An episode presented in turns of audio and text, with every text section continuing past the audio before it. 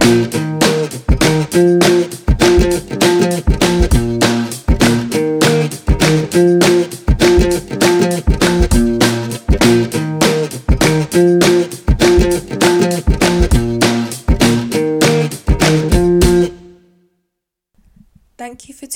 to the Pedagogies for Social Justice podcast, brought to you by Student Staff Partnership at the University of Westminster. This is a platform for students and educators to exchange knowledge and encourage discussion about the current challenges facing higher education. I'm your host, Kyra, and for this episode, I'll be in conversation with Raidat Suleiman, a recent graduate of sociology at Westminster. In this interview, we delve into Raidat's dissertation on racial stereotypes, critical race theory, and how we might begin to decolonize sociology as a discipline. Hi, Raidat. Thank you so much for joining me on this episode of the podcast. It is so good to have you here today. Thank you. Hi, Kyra. It's lovely to be here. Um, so I like to start off the podcast with the guests telling us a little bit more about themselves. So, where are you from? Um, I'm from London. And whereabouts, like, are your parents from? Like, where, um, like, originally? Uh, my parents are from Zanzibar, so um, Tanzania in East Africa.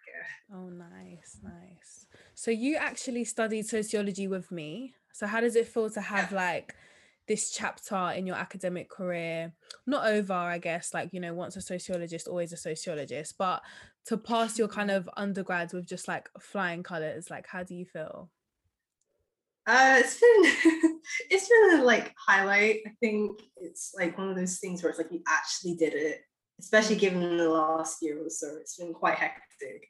So having like like you said, passing with flying colors is a real achievement that I'm still like coming to terms with now as well. It's been amazing. I think it's because we've like specialized in our field, so to speak. And like you said, once a sociologist, always a sociologist. We'll always have those sociological skills and imagination there. So I think it's been incredible.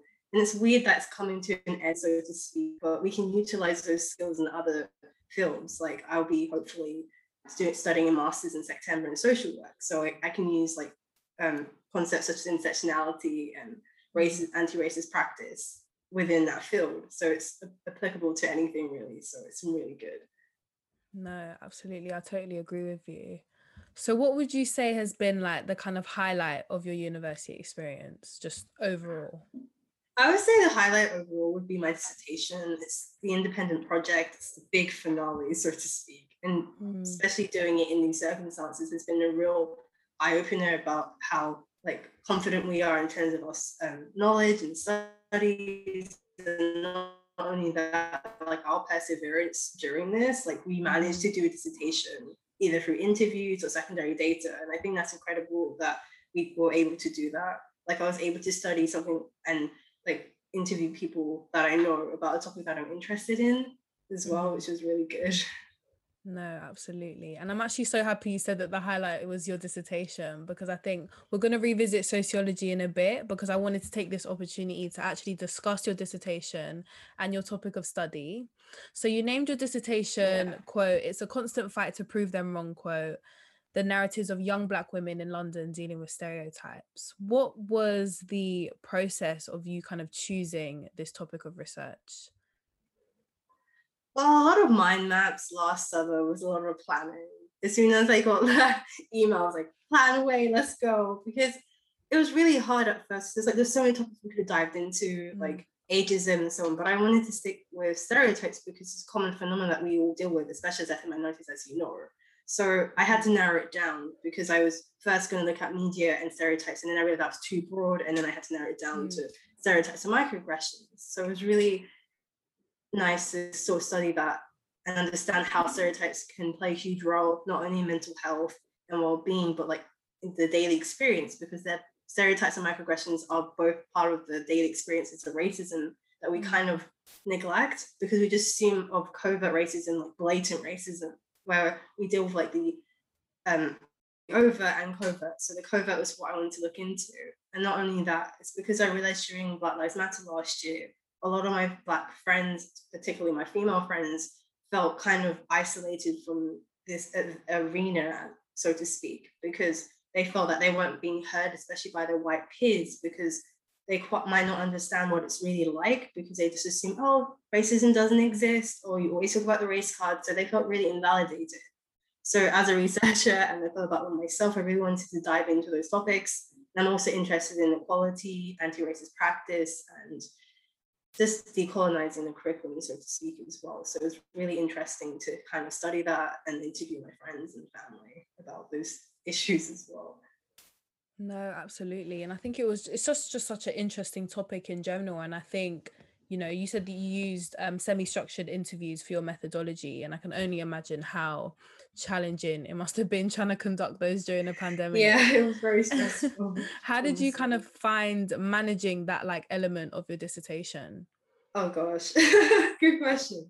I think it was just hard because you don't get that connection that you really need on camera than in person because you weren't able to always pick up on social cues if someone's distressed.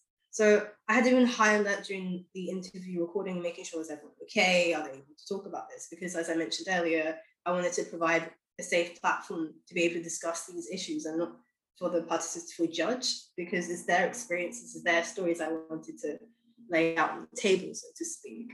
And I think it was difficult because as I was doing the interviews, I was reflecting at the same time on my own experiences. I was like, wow, okay, I feel really validated by this because this happens and it's just seen as something minuscule. As I mentioned earlier, microaggressions, they play a huge role, but we just don't know enough about them because A, it's a recent phenomenon. B, we just think, oh, that's not racism. You know, that that didn't happen because you're still processing, was that racism?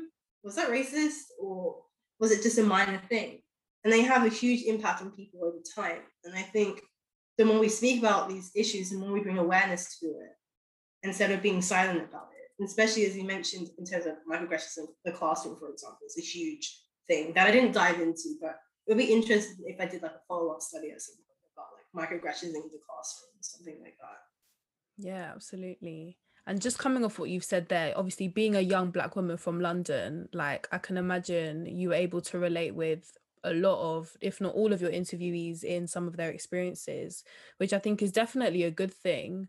But obviously there's this kind of risk of you know sharing your own kind of lived and learned experiences with them and then that affecting how they feel or kind of understand a situation which then will go on to affect kind of your data and just your overall kind of study so mm. my question is do you feel like because of your positionality you had to be extra cautious in the kind of interview stage and when you were writing up your questions so you weren't kind of putting your own emotions and thoughts onto your kind of participants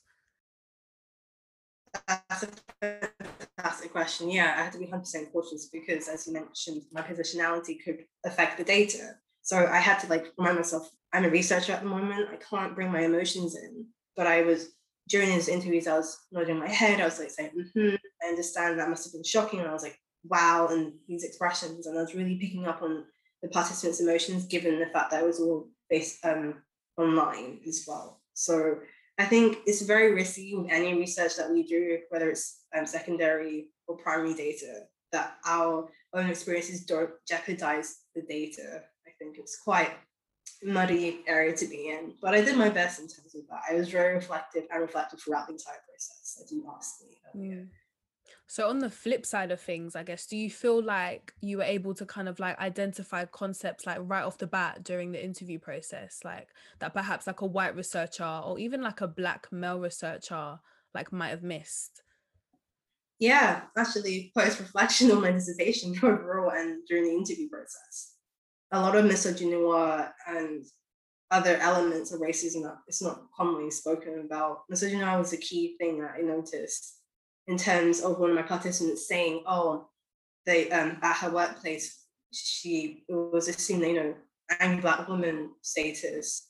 And that was what was given to her and a sister who worked at the same shop, for example. And it just goes to show that it's not just about the nuances of racism, it's such a bigger area to dive into. So I think, yeah, in terms of male um, particular black male researchers, they may not really understand the misogynoir or re- just say, oh, it's just gender, where intersectionality is a huge part of, of my dissertation and my research because it wasn't just about race and gender in terms of something I didn't actually speak about much in my dissertation, but I noticed whilst doing reading my transcripts over and over again was there was a section about um, one of my participants who was the evil stepmother in her Cinderella play at primary school. And she spoke about intersectionality in terms of her size and being black. That is something that we don't take into account often as well. So it's really nice to see those different perspectives. That it's not just about race and gender, it can be about race and size, it can be race and disability, and so on and so forth. And that can have a huge role and impact on a person's day-to-day life. So I think intersectionality was at the heart of my dissertation as well. Mm, absolutely. I like that you actually picked up on that because it wasn't even something that I would even consider like to think about kind of like size and kind of like the privilege that maybe like somebody with that that is slimmer than another might experience you know? yeah yeah and you know you discuss a bit about kind of quite a bit actually about the angry black women stereotype and before reading your analysis like even i was thinking about like where this like stems from and i feel like it has yeah. to do with race in the sense that because we're black like we immediately are associated with this kind of stereotype of like black hyper masculinity therefore making us kind of like predisposed to having like this aggressive nature. And then to tie that into being a woman who are stereotypically like these overly emotional beings that you know can't think logically. And i just feel like black women like we really pull like the short end of the stick. But 100% honestly and you've obviously looked more deeply into the literature um, surrounding this and its kind of origins. so would you like to kind of like mm-hmm. share some light on that sure so jewell 1993 and collins 2000 have mentioned that a lot of the reason why there's the young black woman stereotype has stemmed from the media. So a lot of the literature that I read was American. So I had I also mentioned that in the end of my literature review that a lot of the literature out there is American. So we needed more insight into the British experience, which I dived into briefly, as you've seen. I think a lot of it is to do with the media, especially as from the research that I read, because America is a huge part of the race relations discussion because of slavery and so on. So, like the mammy, who is typically depicted as like the maid, as we've seen in certain films, like 12 Years a Slave, or The Help with Octavia Spence, who is a maid. So, the mammy is basically the person who takes care of the, the white rich family's children, for example. That can put us as a dismissive sort of subcategory. And then there's the Jeb- um, Jezebel, yeah, the Jezebel, who's like sultry and seductive. So she's like toying with men's emotions and she's vindictive. And that also puts us in a negative light too. And then the angry black woman is a byproduct of um, the Jezebel and other stereotypes, like you said, that were seen as aggressive. And as we've seen with the likes of Naomi Osaka, because recently she um, recently she sort of early retired out of the tennis tournaments because of mental health. She was seen as very dismissive, whereas like her mental health mattered. We've seen with the caricatures of Serena Williams, who is a tennis icon. Mm. And we see that just play out. Even Michelle Obama, she's seen as an black woman, but she's educated. She literally has a degree in sociology, like we do.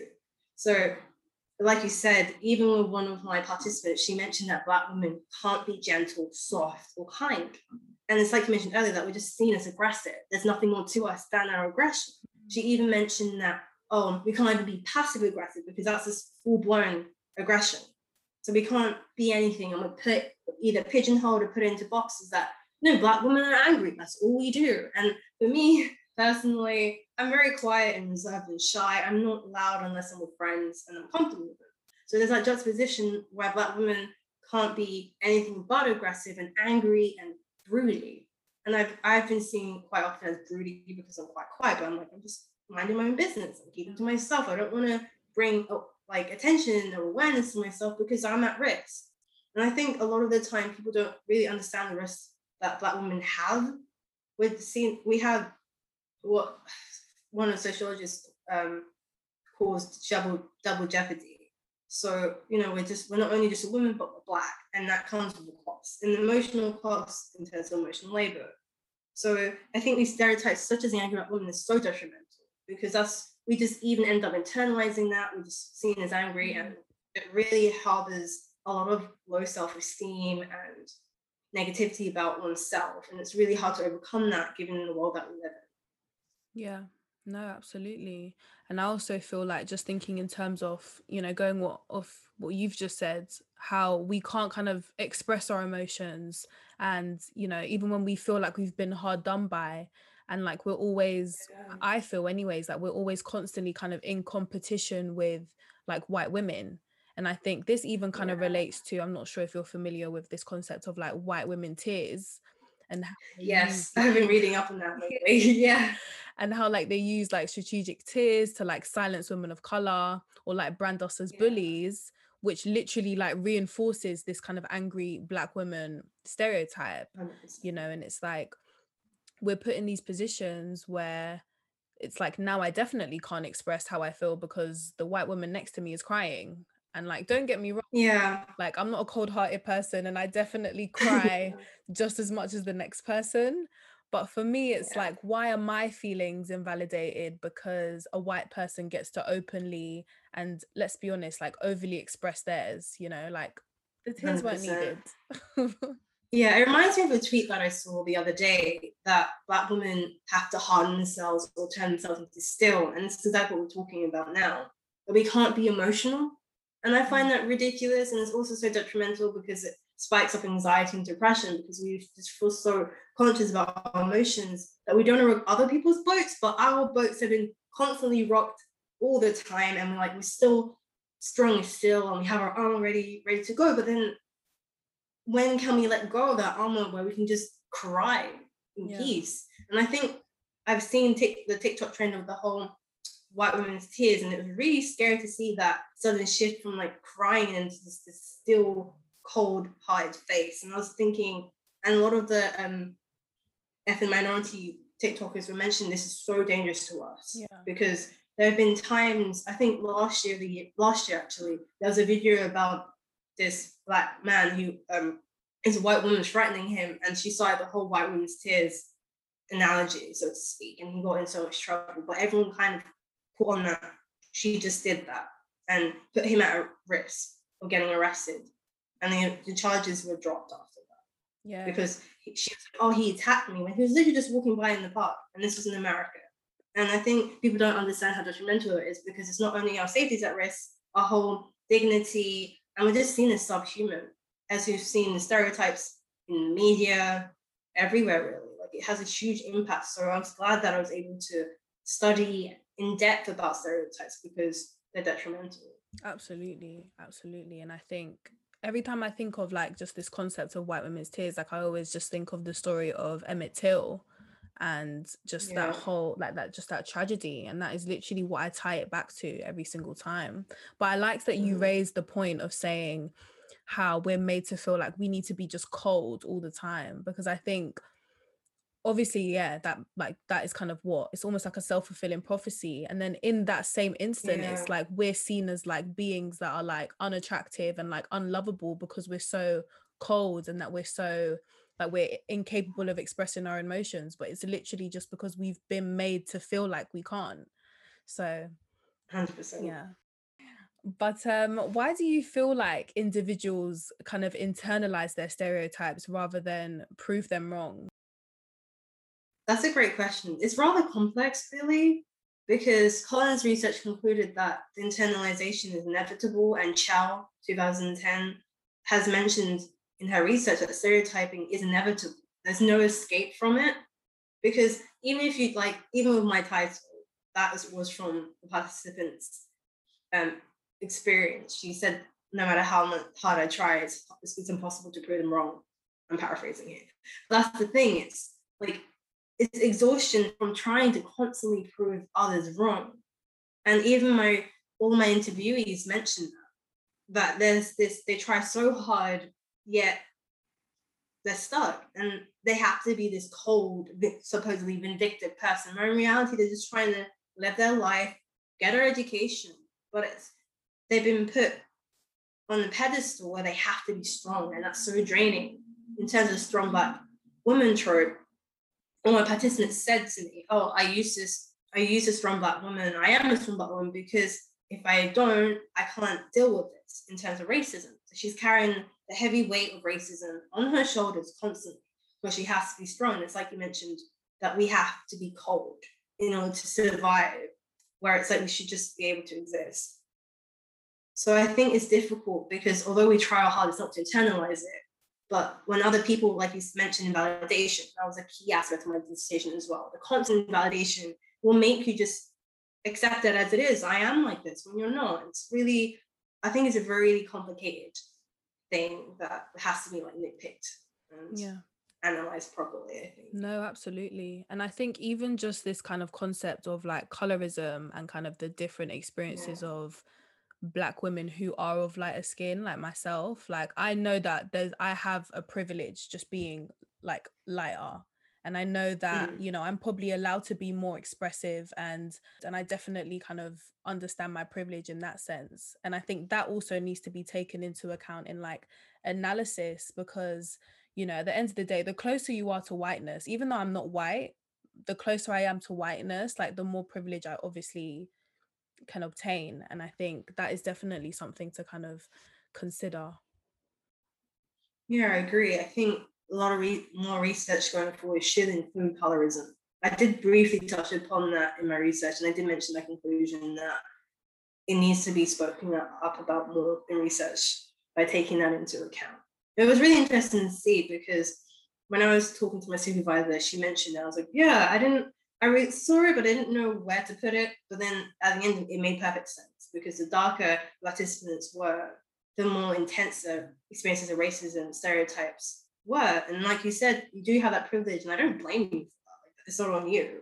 It's just the fact that you've been able to acknowledge that I have this in order to do something about. It. Because I think quite often colorism is disregarded because it's like, oh, it's the race talk again. This is so annoying, right? It's like it affects everyone, whether you like it or not. We can't just be silent about issues like this because it's just perpetuating that racism, that discriminatory behavior that continues to be strong. So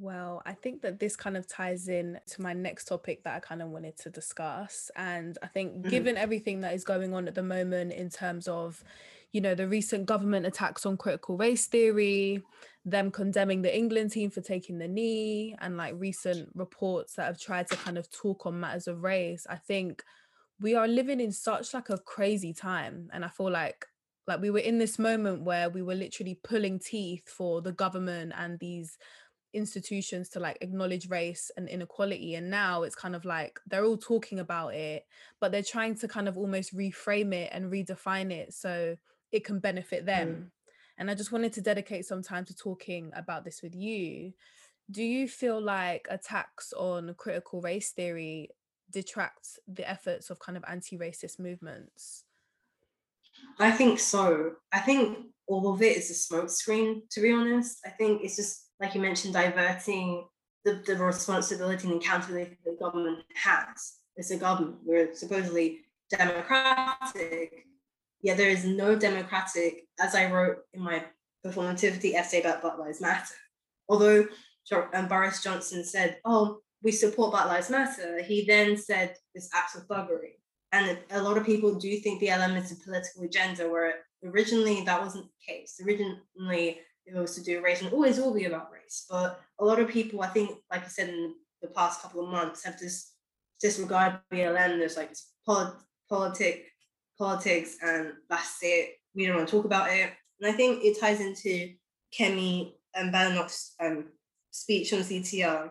And she said it's a political agenda and it's aimed to segregate society. But I think I'm going to debunk that. That's not the case because society's been segregated for so long. Even recently with South Africa in the past couple of hours, there's been riots because of President Zuma's arrest. So I do, although she says African doesn't need decolonizing, I think it does. Because as we did in our video about decolonized sociology, decolonizing the curriculum expands to every aspect of education and to debunk that myth of meritocracy like like what Bowles and Gintis discuss. And although, like Kemi says, it misguides judgment, I think it's crucial in the sense that we don't we use it as a tool. We don't obviously indoctrinate, but we use it as a tool to understand others' experiences in a proactive way rather than the performative way by like schools announcing like we support black Black Lives Matter or we support Saka and Rashford, where we've seen in the past probably 24, 48 hours rioting. And I just saw this morning about how a black person has been thrown into the train tracks today and one person has been thrown into the River Thames. So it's really important to understand how race plays out in all aspects of life, not just in school or at home, but everywhere. And the way she says Black Lives Matter, Black Lives Do Matter is very performative. Although she's a Black person, she's still being performative. And that's just undermining the, the anti racist effort. And she describes it as I rewatched her speech as not wholesome. Racism isn't wholesome, you know, it's brutal and it's cruel. So I feel like it's not only that, as a black woman, she's a middle class black woman. She sounds very classist as well from that speech. She sounds very like I have I have privilege. Although I'm a black woman, I have privilege. I'm literally in parliament. So it sounds also like she's being out of touch as well, and no wonder a lot of ethnic minorities don't agree with her. She even had that spat with one of the journalists, and that caused a lot of controversy for her, I think. And I do think it's harmful because intersectionality is a crucial part of CTR, and it has to be taught in schools and in and in workplaces because it's a daily racism is a daily experience. So activism is needed, but proactive activism that isn't criminal, but like evidence based pro- proactive evidence based proactivism is key. No, absolutely. I completely agree with you. And I think just thinking about kind of what this message sends and kind of the implications that it has on just like the education system in general. I mean, recently, like the education committee released a report about kind of the white working class and how they've been kind of let down and they've used this word like forgotten which we can talk about later but they're basically saying and blaming critical race theory um, for concepts like white privilege for the underperformance of white working class pupils. And it's saying that the system has been kind of too focused on BAME students and the attainment gap. So now we have this kind of forgotten white underclass. What is kind of your what is your opinion of that just like off the bat? I think, like I mentioned earlier, I think it's a smokescreen again to do to divert the situation and blaming BAME students. Where if education is so equal, it should include everyone: white students, BAME students, disabled students, because education is supposedly, so to speak, for all. But that we know that's not the case. We know the disparities between both white and BAME students. So there's there's also an interesting fact. They don't actually discuss black working class students at all in their in their statement in the report that I read, and apparently discussion of white privilege is a negative term, it's divisive, and marginalizes working class. And I think education needs to be reformed in a way of serving and supporting all students, and it focuses mainly on class. And they should look into maternal deprivation, what's causing these disparities, and just take it into account as a whole, not saying forgotten. Because although I do think a, lot of they mentioned how like a lot of white students, I think it was like 25% or so are on free school meals, and that's detriment to them. I think it needs to be taken into account of their living, the geographical location, their living conditions, their social capital and economic capital. Because although we can say the working class have been forgotten about, they're a key part of the educational strategy, so to speak because they may not have access to go to museums constantly. And I think it's also because of budget cuts in the last couple of years. We used to have a lot of youth centres, you know, sure start centres, they've all been eradicated. So where is that support needed for those students as well? Mm, no, 100%. And this is even what I mean when I say like they're almost changing how race has been kind of defined and understood. Like just to even try to diminish like yeah. the concept of white privilege like we're not saying that white working class pupils can't be disadvantaged like i assure you they can but at the end of the day that disadvantage will never be mm-hmm. because of their race like the issue at hand here like you said 100%. is budgeting like the system is just underfunded you know, and the attainment gap, it still exists. Black Afro Caribbean boys are still more likely to be permanently excluded. You know, since I've started studying sociology at GCSE, like the statistics have stayed the same. Like we haven't seen any change on our half either. So, yeah, when I studied it at A level, like the, the statistics, like you said, have stayed the same.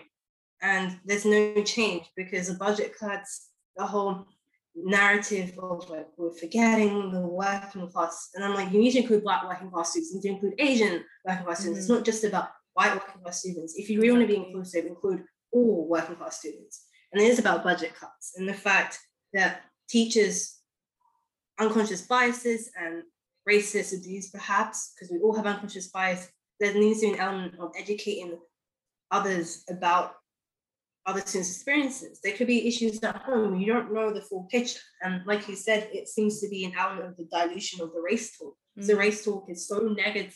Mm-hmm. And like attacking black, like Dawn Butler, for example, and other black MPs isn't going to solve this issue. It's just going to cause this rift. Although they said, oh, white privilege and other concepts are divisive. By you arguing and not accepting people's opinions about this thing, it just upholds that the white privilege aspect of things that they have the privilege, they're able to go to museums and be able to have tutors, where white working class students may not be able to have that. They might have to have mass surgery after school mm. and so on. They may have to look after siblings. There's so many factors there that we don't know why there's that disparity in the first place. It's not mm. just about looking into race. I think there needs to be an in-depth analysis of other aspects such as maternal deprivation and so on.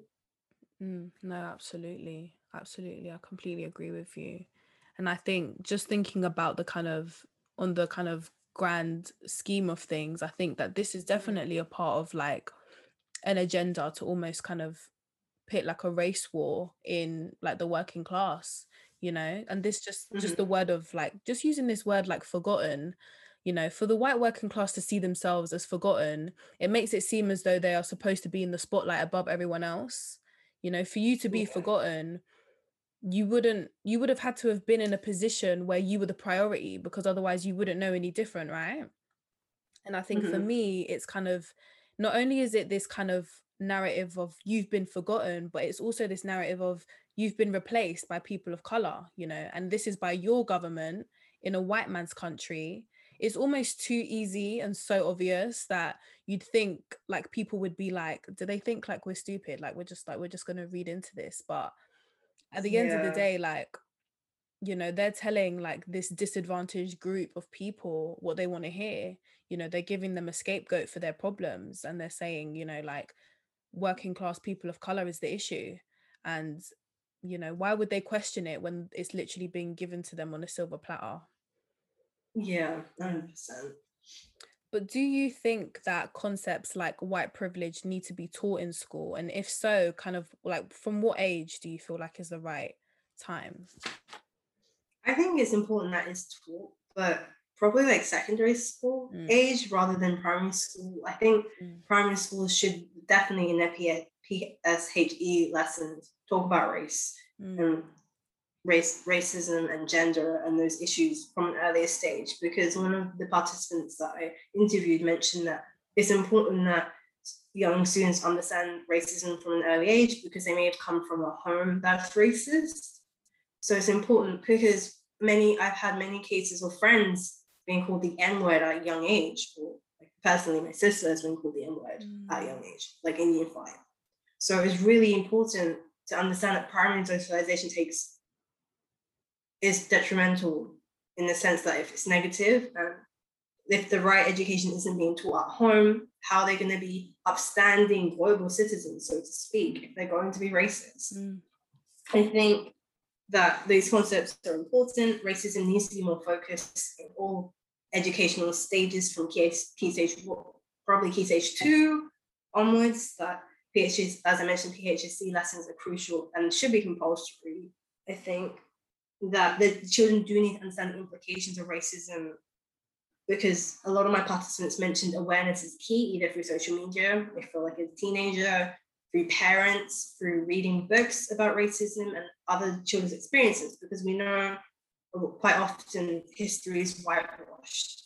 So it's important that there's that diversity from reading books at young age and this applies in primary school so having not just I think I recall growing up, this Handa's Fruit Basket was a book that we read as kids. So, like introducing books like that, books about Egypt and other mm. histories is really crucial, I think, for change as well.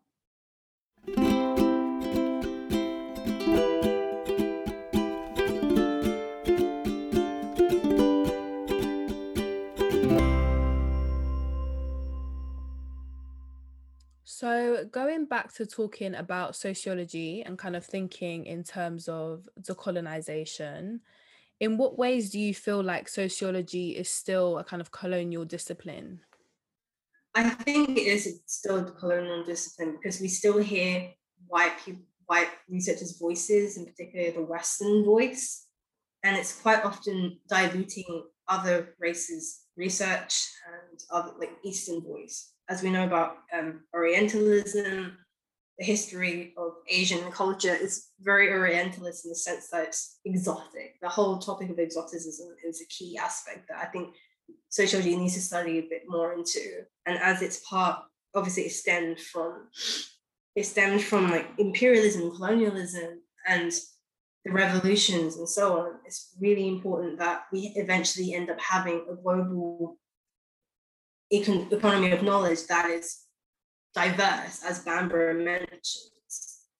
I think it's important that decolonizing, as we mentioned, isn't just about diversifying the curriculum by adding books in, but really taking into account of other people's research. And it isn't about forgetting the founding fathers. Their research is crucial for sociology, but also being critical about, about their voices and their history. As we know with Durkheim, he studied tribes and the way he studied it was very would be very controversial today. So it's important that we understand the founding fathers' history in order to project sociology as a critical, a continuous critical subject that continues to challenge these concepts to build a better society. I think as well. Mm, absolutely, and I think coming off that, like it's about definitely like decolonizing kind of the curriculum and decolonizing kind of the uh, reading list that we come to kind of study and then incorporating different yeah. voices and different research. And I think it's even about decolonizing like the spaces that we create in sociology. You know, obviously we've had yeah. from the shift to online learning, like things have changed a lot. But I think in terms of like creating like a decolonial space, like microaggressions take place online, offline, you know, like it's not, they still mm. exist. Mm how do you feel yeah. like we can kind of dismantle the microaggressions that still occur in classrooms especially considering like your dissertation topic as well i think it's just acknowledgement of what microaggressions are bringing awareness to what they are as i mentioned it's kind of a recent phenomenon so not many people understand what it is uh, microaggressions are also subcategorized as micro insults and micro invalidation. So micro invalidation says, "Oh wow, you're really good at maths," or mm. like, "Oh, you're really, I'm surprised you're not good at maths because you're Asian," for example. And those have a really knock-on effect on the individual themselves because microaggressions, as I found out in my dissertation, they're not always intentional. So an example yeah. is that one participant's accent was seen as exotic. So her uni friend said, Oh, I don't like British accents, but I like your accent because it's exotic and fun. So it doesn't mean that the impact isn't detrimental or that blow to the system isn't hard. It is, but it's quite difficult to process because microaggressions can be seen as a compliment, where in fact they're, they're not. They're very insulting, they're very degrading. Whereas stereotypes, which I found as I studied the relationship between the two, stereotypes are typically deliberate and intentional, but it doesn't mean the severity of the stereotypes and microaggressions should be understated. So in terms of coming back to microaggressions, as I mentioned earlier, it's linked to everyday racism. It is it's not a singular occurrence. So there has to be a healthy discussion about it. So common microaggressions in the classrooms can be mispronunciation of names. Personally, been through many microaggressions in the past. And a lot of my friends have even told teachers, you're saying her name wrong. It gets really tiring having to say my name over and over again. It's like, mm. might as well be named. Oh my gosh, I can so relate you know, to this. It's like, it's just like, it is so frustrating because I know they mean well, but it's at the same time also invalidating me and I feel uncomfortable. And it's like, my name is like five to six letters long. I don't want to shorten it to Rye because mm. it's like, that constant. Because I've even seen in America that people had to evangelicized their names for Asian names have been evangelicized to like Victoria and other names because teachers can pronounce it properly. Or people were laughing about it. What makes it worse, I think when people laugh about yeah, hundred percent. um, ethnic minorities' names being mispronounced, that's also a microaggression. I think it's very insulting because when I try my best to pronounce people's names, and if I get it wrong, I say I'm sorry and I try again. But if it's that constant, I have to say it to someone constantly. It's like, what's the point? You might as well just call me by the wrong name as well. So it's important that I think everywhere, not just in the classroom, in the workplace, that microaggressions need to be seen. They're not jokes; they're real things. But quite often, I do think people just, just don't understand it. And I think other microaggressions, like I mentioned, is ability. Oh, girls are good at maths. I'm shocked. How can you be good at maths? Or how, oh, I'm surprised you want to study this subject. Or you're so articulate, which is one that I quite often get. It's like, you don't know my story or how I've what I've overcome to get here. You can't really say stuff like that. Because quite often I get people telling me I sound posh. Yes, I was born and raised in London, but I spoke like so my accent could be a number of different things. I also had speech and language therapy until year seven, year eight. Mm. So of course I've been taught how to enunciate better and pronounce different words. So my accent, you know, it's different, so to speak. And it's that weird sort of where do I fit in? It's this weird, like you just stick out as a sore thumb and you're just trying to just learn. And I think invalidation, micro invalidation is probably the worst because it's like invalidating someone's experience, their ability, and so on. And it's important that we understand it and like have healthy discussions about it in the classroom. Like, and also lecturers and teachers understand, okay, maybe I've just performed a microaggression. How does that student feel? Or if someone in the classroom has said it, it would be nice if once teachers and lecturers have that um, awareness to not necessarily call out that, so just to tell them what you said was a microaggression, that wasn't nice, and I can talk about it more. I think we need that healthy discussion in classrooms in order to really understand and dismantle microaggressions as well. Yeah, no, I absolutely agree with you. You've touched on so many things, and I'm just like that have resonated with me. But 100%, like I feel like healthy discussion needs to be had, and I feel like as soon as people stop looking at having conversations as race as being like uncomfortable, like do we need to get comfortable with being uncomfortable at the end of the day? Otherwise, we're never gonna be able to kind of like make yeah. change. And at the end of the day, like if race is going to be a co- uncomfortable discussion to have, like usually it's probably on our part. Like I feel like me having conversations with white people about race, like I always feel like just very like antsy.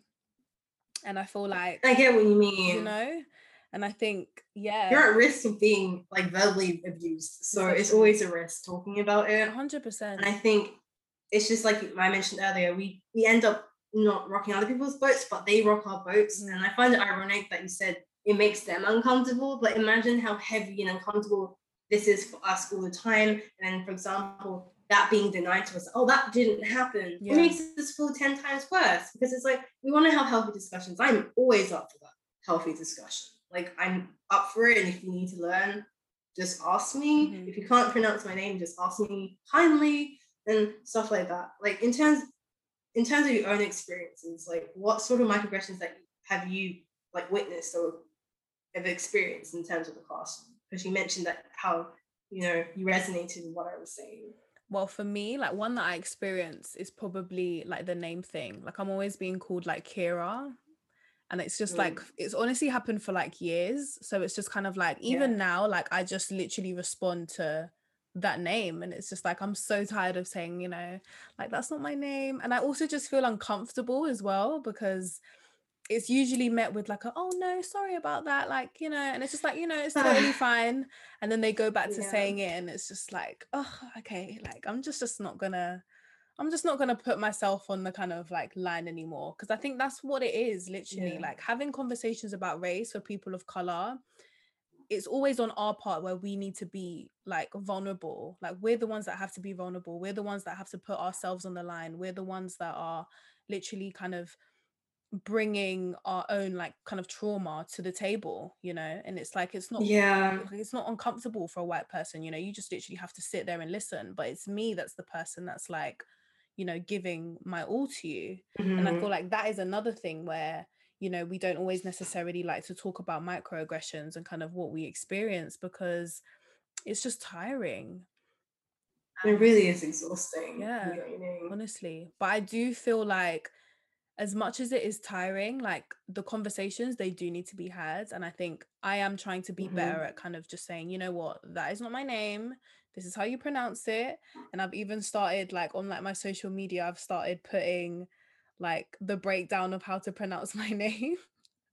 Oh, like no. in my, yeah. in my bio. So I'm just like, so now, like if you don't pronounce it right, it's definitely a you problem.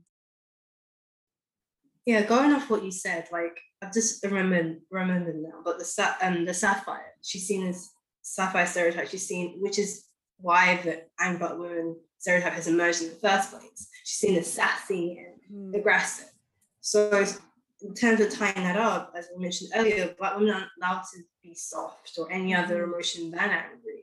So when we do get angry about our names being mispronounced, it's just like, oh, she's the angry black woman. It's like, no, like my name has a lot of meaning behind it. Like my dad chose my name. Exactly. Like it's like my dad chose my name. It's part of my heritage. Like it's an Arabic name. So it's like, like I feel like when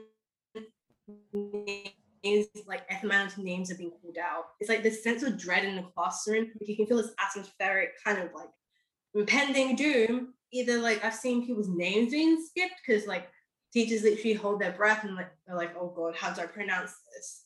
Like the last time I think I was in English, yeah, it was English ECC, and that was my beginning year 10, 11. So my teacher didn't know how to pronounce my name. And I ended up saying, it's Raidat really loudly. And I was so shocked. I was like, oh my God. like, because she said my name wrong so many times, but it wasn't my fault. And I didn't mean to yell at her. Like, I'm a very mm. kind, calm person. It's because everyone else was like, you're saying her, her name wrong. Like, like you mentioned earlier, it's like uncomfortability. It's like, I feel comfortable. Like, I don't want to do this. I might just be cool however people pronounce my name because it's still being pronounced wrong, even by ethnic minorities themselves. And it's just like, like, do I shorten my name? Do yeah. I just accept it? Like you said, people call you Kira instead of Kyra. And it's like over time, it's like this is just normal for me. Mm. Where it mm. shouldn't have been the case because I feel like there's so many different wonderful people with such unique names with such beautiful meanings behind them and symbolism. Yet their names get butchered, then they feel like I don't deserve this name. Yeah. So absolutely. I agree with you in terms of like the invalidation, how detrimental that can be to one's self-esteem and mental health. Yeah 100% and even just thinking about what you said like your dad chose your name there's so much history behind it like just thinking about it like that like for you to not pronounce my name right you're not only like denying me kind of my ability to kind of exist but you're just like denying me of like the history of like my heritage and everything that goes behind my name and like of who I am. Yeah. And I feel like it's just so important and yeah i'm definitely i'm definitely making more kind of effort to be like i'm drawing the line here and you know mm-hmm. but tying back into um decolonizing sociology how do you feel like lecturers can begin to kind of actively decolonize their pedagogy or teach kind of like decolonial content i think it's about awareness of like the unconscious biases in terms of teaching mm-hmm. because as we know, teaching is crucial part of education and learning.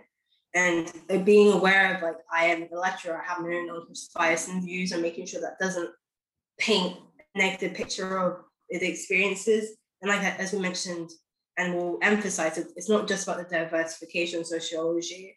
It's about I think lecturers really taking into account others' um, stories as the fantastic work with yourself and other students with our updated reading list and reading lists about decolonized sociology, about race, anti-racist practice and racism.